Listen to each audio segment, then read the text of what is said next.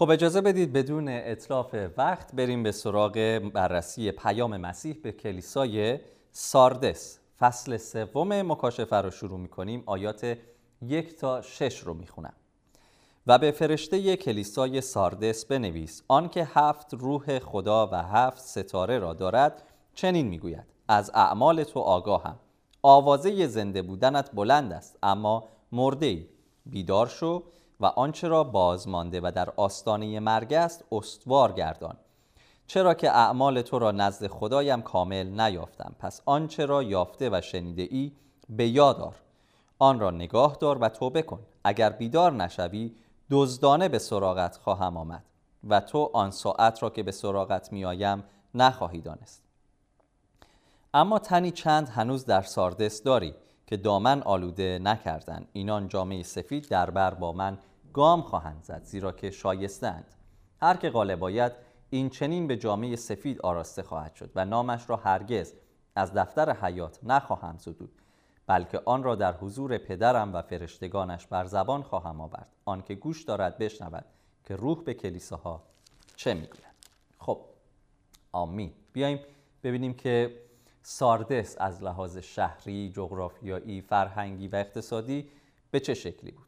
به دلیل هنر و صنایع دستی مخصوصا که اولین مرکز ساخت سکه های طلا و نقره بود این شهر معروفه. برخلاف تیاتیرا ساردس در یک ارگ طبیعی ساخته شده بود و دارای صخره های شیبدار زیادی بود و همین موضوع باعث شده بود که از لحاظ نظامی در وضعیت خیلی بهتری قرار بگیره در وضعیت خیلی امنتری قرار بگیره.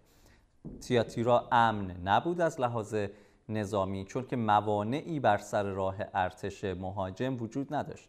ساردس اما برخلاف اون به خاطری که در یک زمین مسطح قرار نداشت و صخره های شیبدار داشت سرعت ارتش رو می گرفت و به نوعی این شهر از لحاظ نظامی احساس امنیت می کرد همچنین که دیوارهای مستحکم و قطوری هم داشت. این شهر در اثر زلزله در سال 17 میلادی ویران میشه.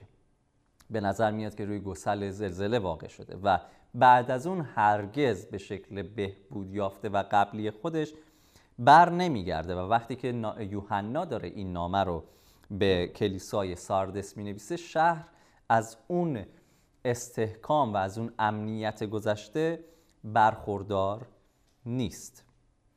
راجع به این موضوع می‌خوام صحبت کنم یه ذره جلوتر که این احساس امنیت اگر زیاد و به شکل کاذب باشه چه اتفاقی رخ خواهد داد؟ ببینیم که عیسی چطور کلیسا رو تحسین می‌کنه. به خاطر اینکه افرادی اونجا هستن که لباسهاشون رو آلوده نکردن.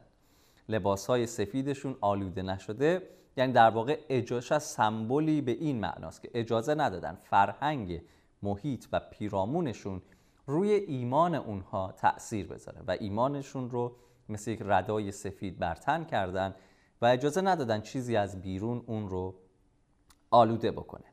توبیخ کلیسا این هست که ادعای زنده بودن داره این کلیسا ولی در عمل مرده هست. خب اینجا جایی هست که می‌خوایم راجع به اون امنیت کاذب صحبت بکنیم. به خاطر شرایطی که جغرافیای این شهر داشت ساکنان این شهر اونقدر احساس امنیت می‌کردن که خب ما هم روی های شیبدار هستیم و هم دیوارهای مستحکمی داریم که نفوذ به این شهر تقریبا غیر ممکنه پس همه بدون ترس از حمله و شکست زندگی می‌کردن.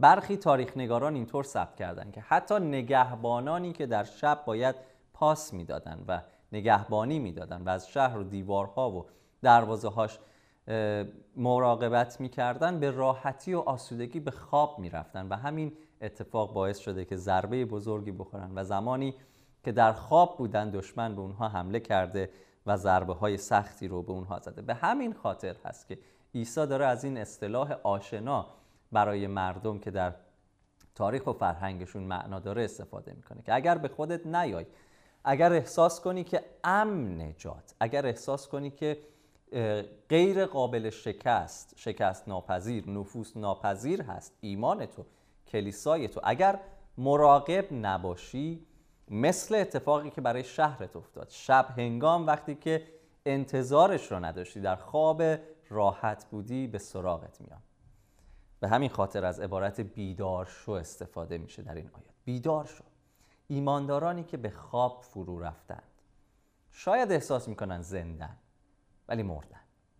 چون یه روز به خودشون میان می‌بینن دشمن اومده کشتهشون. ایمانداری که در خواب هست و در امنیت کاذب به خواب فرو رفته کلیسایی که در یک خواب فرو رفته و با توجه به اینکه جهان غرب و کلیسای غرب خیلی خدمات داره انجام میده و در طول تاریخ انجام داده اما یکی از مشکلات اینه که به خاطر تقریبا کمبود و یا نبود آزار و جفاها این کلیسا اونقدر احساس امنیت داره می‌کنه که وقتی نگاه می‌کنی به نوعی خواب روحانی در بعضی کشورها فرو رفته. دیگه کاری با محیط پیرامونش نداره. همین که ایمان من امنه همین که شرایط من امنه براشون کافیه نه در بشارت وارد میشن نه احساس می‌کنن نیازه که پیغام مسیح رو به جاهای دیگه برسونن. کلیسا هست ولی خوابه. و پیغام عیسی برای کلیسا این هست که بیدار باش همواره بیدار باش دائما مراقب باش. فراموش نکنیم که کلیسا حتی اگر در بهترین شرایط خودش هم قرار داشته باشه در یک نبرد روحانی با شیطان با وحش با نیروهایی که با او همکاری می‌کنن دائما تا بازگشت مسیح درگیر خواهد. در ادامه کتاب و مکاشفه مفصل راجع به این موضوع صحبت کردیم. بنابراین این رو می‌خوام در نظر داشته باشیم. گاهی نگران بودن برای ایمانمون ترس از از ایمانمون به معنای درستش نه به معنای غلطش. اینکه جفا هست اینکه سختی هست اینکه همه چی راحت نیست برای کلیسا می‌تونه حکم برکت رو هم داشته باشه. چرا؟ چون چون ما رو بیدار نگه میداره. اگر بخوام با هم صادق باشیم عزیزان شاید اغلب ما در روزهایی که همه چیز در زندگی به شکل خوب خوش و راحت پیش میره. چندان در دعا و ارتباط با خدا انرژی وقت و زمان نمی‌گذاریم. به محض اینکه جهان ما از کنترل خودمون و از اون امنیتی که انتظار داریم خارج میشه. اتفاقی رخ میده. بیماری میاد جفایی میاد سختی میاد. ناخداگاه ما به دعای بیشتر به خواستن به ارتباط و رابطه بیشتر با خدا تشویق میشیم. انگار به خودمون میایم انگار بیدار میشیم. بنابراین گاهی وقتها این جفاهایی که در کلیساست رو میشه به این شکل نگاه کرد که کلیسا رو بیدار و زنده نگه داشته. چون هست کلیساهایی در جای دنیا که کلیساست اسمش کلیساست ولی از لحاظ روحانی وقتی که نگاه می‌کنی از لحاظ کتاب مقدس وقتی که نگاه می‌کنی مرده هستن. آوازه زنده بودنشون بلنده. یعنی جمع میشن با هم پرستش می‌کنیم. توی بعضی کلیسا ممکنه جمع شی پرستش کنی عبادت کنی ده یک بدی هدایا بدی خدماتی باشه. اما آنچه که بعد اتفاق بیفته و بیداری روحانی باشه اونجا دیده نمیشه. و کلیسا رو به این شکل عیسی بهش هشدار میده. در ادامه وقتی که راجع به پاداش صحبت می‌کنه در آیه پنج میفرماید هر که غالب باید این چنین به جامعه سفید آراسته خواهد شد.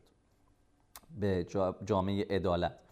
و نامش را هرگز از دفتر حیات نخواهم ستود در, در دفتر حیات در دفتر زندگان نام او همواره خواهد. بنابراین این نامی که نام اونهایی که در دفتر حیات و در دفتر زندگان هست در حضور پدر و در حضور فرشتگان توسط عیسی به زبان آورده میشه. با خودمون فکر کنیم به این آیات فکر کنیم تعمل کنیم و نگاه کنیم به کلیسای خودمون. ببینیم که آیا ما خیلی احساس امنیت می‌کنیم؟ آیا می‌خوایم به یک فضایی برسیم که همه چیز در امنیت مطلق باشه که آسوده بخوابیم و نگران هیچ چیز نباشیم؟ یا گاهی وقتا بعضی نگرانی ها رو در ایمانمون یا در به جا آوردن ایمانمون اتفاقا دوست داشته باشیم و مثل یک برکت گاهی بهشون نگاه بکنیم که اینها باعث میشن ما در رابطمون با خدا در رابطمون با یکدیگر و در انجام آنچه که خدا ما رو به اون فراخونده فعالتر،